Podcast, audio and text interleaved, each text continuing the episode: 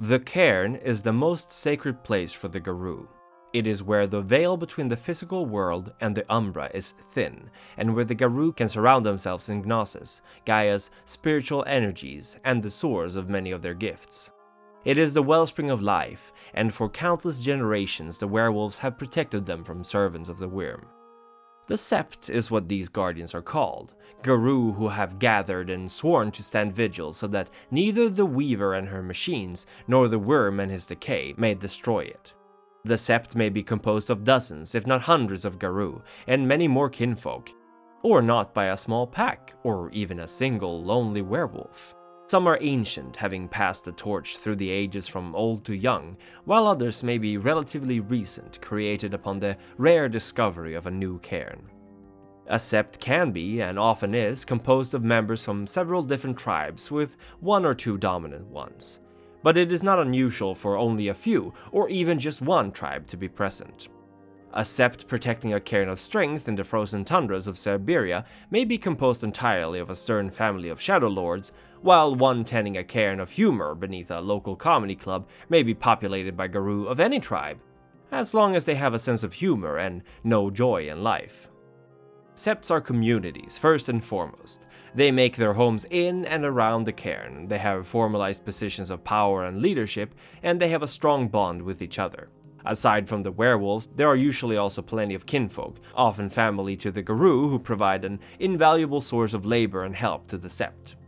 Some cairns are either too small or hard to reach to provide proper living spaces in the area, and on such occasions the extra eyes and ears of the kinfolk may prove vital in order to assure that their holy place is left unmolested. Some cairns are likewise surrounded by dense wilderness, meaning that unless the area is guarded thoroughly, it is much easier for a threat to the wellspring of Gnosis to sneak past and cause problems. While the werewolves of the Sept do their part, it is often not possible to cover the entire grounds without the help of the kinfolk. There are many offices in a cairn, some purely symbolic, while others are very much active in the day to day life of its sept. The gatekeeper is a vital role in the cairn, for they are the one who maintains the moon bridge that can allow travel between cairns. They rarely leave their position, for it is almost impossible to predict when the gate needs to be opened. Garou fleeing a besieged cairn may desperately need an exit, and likewise a sudden need to move forces to a battlefield can crop up when least expected. It is the duty of the gatekeeper to always carry the Pathstone, a sacred fetish that allows the Garou to communicate directly with the cairn's totem spirits and thus opening their bridge. Because of its sedentary nature, few Garou aspire to this office, despite its necessity, and thus it is often held by an older, more experienced werewolf who may be past their prime, or otherwise incapable of keeping up with their fellow Garou. Guardians are those Garou chosen to keep watch over the cairn's territory and ensure that no creatures intrude. To help them do this, they are often given access to fetishes that give an edge both in surveillance as well as combat. This role in the Sept is often filled by younger Garou who might not yet be trusted to leave on their own, considered too inexperienced to handle some of the worst their enemies can throw at them. Thus, they remain close to their cairn while still providing an invaluable service. Guardians tend to be formed into packs, if possible, and depending on the size of the cairn, there may be more than one pack of guardians on duty, either taking turns or covering separate territories. Keepers of the land are, in the eyes of many young or foolish Garou, little more than gardeners who keep the lands of the cairn in good condition. In a way that is true, just as how a klaive is a lump of sharpened silver. The devil, as they say, is in the details. The keeper's job is to ensure the cairn's physical and spiritual well being. The land must be kept in order so that the spirits who help protect and nurture it desire to remain. This does not necessarily mean that the keeper trims the lawn or shears the rose bushes. Most cairns are located in wild, untamed lands, and thus it is much more a matter of ensuring the right balance, regardless of whether that is for ensuring the proper amount of clutter in a back alley or that the local flora and fauna don't outbreed each other. It is a task often assigned to elder werewolves who have failed to die in battle, and might often require crafty individuals, as it is not uncommon for the keepers to have to deal with spirits directly, understanding their roundabout ways of communicating. The Master of the Challenge could, if you squint and apply some liberal interpretation, be considered something like the Harpy of Vampire Society. It is no surprise that werewolves tend to get angry at each other, it's in their nature to rage, but it is important that grudges or disagreements are settled fair and square. The Master of the Challenge has the important duty to mediate between parties, settle on forms of challenges, and sometimes even represent the Sept itself should they be one of the parties in a disagreement.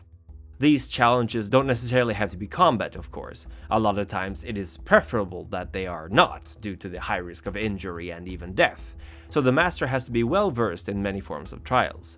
It could be anything from chess to howls to even arm wrestling. Naturally, the challenges should reflect the grievances, lest it insults either parties or the totem spirits of the cairn. And you wouldn't expect the master of the challenge to leave the cairn unless under dire circumstances, as a momentary lapse might be all it takes for someone to literally lose an eye.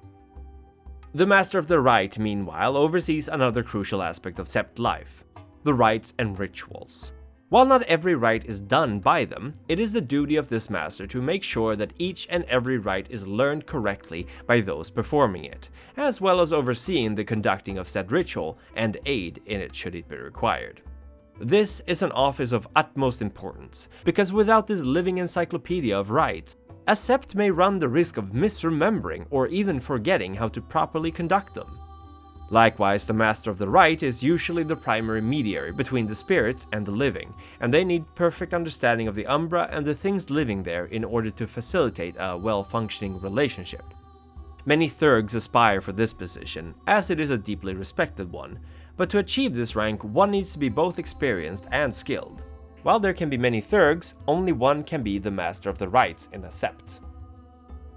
The Warder is the one ultimately in charge of protecting the cairn, they train the young, command the guard, and work together with the Theurges of the Sept to ensure that the spirits help them in their surveillance. It is also the warden who decides who is allowed to enter the cairn, acting as a final judge of a guest's character and purity of intent. The warder is therefore a title of high importance, and in many cairns they are on equal footing with the elders of the sept. In times of war, the warder acts as a marshal, organizing the cairn's defenses and resources. It comes perhaps as no surprise that this role is often filled by an Ahroun, but with the caveat that they need not only martial skills, but also wisdom and experience enough to temper their rage, and order their fellow Garou in battle. Just like most any other of these offices, it is exceedingly rare for the warder to ever leave their cairn due to their importance and the need for constant vigilance. The Council of Elders are the last of the greater titles, and quite possibly also the greatest of them. These are the ones who hold power in a cairn, the ones who decide on a course of action, who lead through times of peace, and who counsel and teach young and old so that they may one day take over. They are, in a sense, the heart of the cairn, for they carry upon their backs the duty and burden of cultivating and fostering new generations of Garou to carry on the torch. As the name implies, there are very rarely young Garou on this council, but also not necessarily old ones. Werewolves who have proven themselves wise, skilled leaders, and excellent teachers may all earn themselves a seat on the council if the others consider them worthy. These positions are all crucial for the survival of a cairn. Some smaller septs may have a Garou conduct two or even more of these duties. It is, for example, not unheard of that a warder is also the keeper of the land but very rarely does no one claim these titles in the Healthy Sept. It is a dire time indeed when there are not enough Garou to fill them. Some minor titles exist as well, and while these are not as important, they nonetheless provide status and acknowledgement to those who attain them. The Caller of the Wild is the Garou responsible for summoning the totems of the Sept, including the Spears of the Cairn during moots, monthly revelries held by the Sept. This may at times require some diplomatic skills, as not all totem spirits like each other's companies, and they may need to be convinced or even bribed to make an appearance. Uh, the duty of the Master of the Howls is to lead the Sept's howls during moots. Each Sept has a collection of song like howls that recall great deeds, heroic sacrifices, or heart wrenching tales, and it is this Master who must know them all so that they may sing the loudest and longest of all the Sept's members.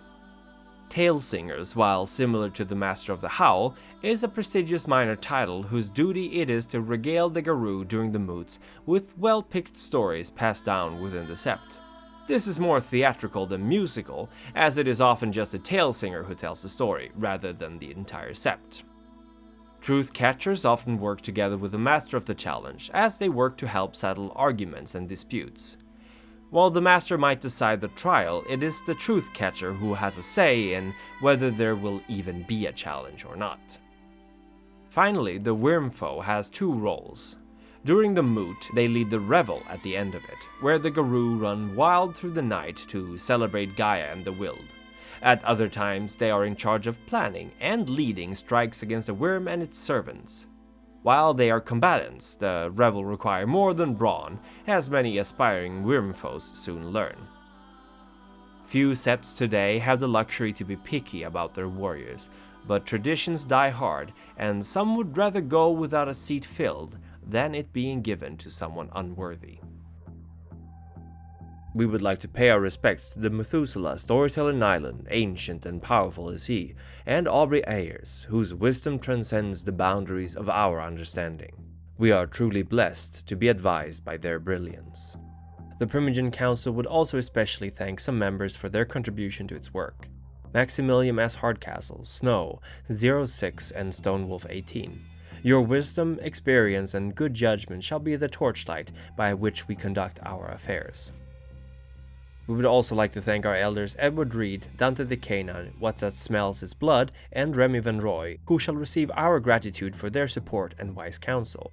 And we would also wish to send our gratitude to the Ancile Colin Gifford and Harry Wyckoff for their support. Likewise, our stalwart neonates receive our appreciation for their services. And thank you for watching. The world is dying. When will you rage?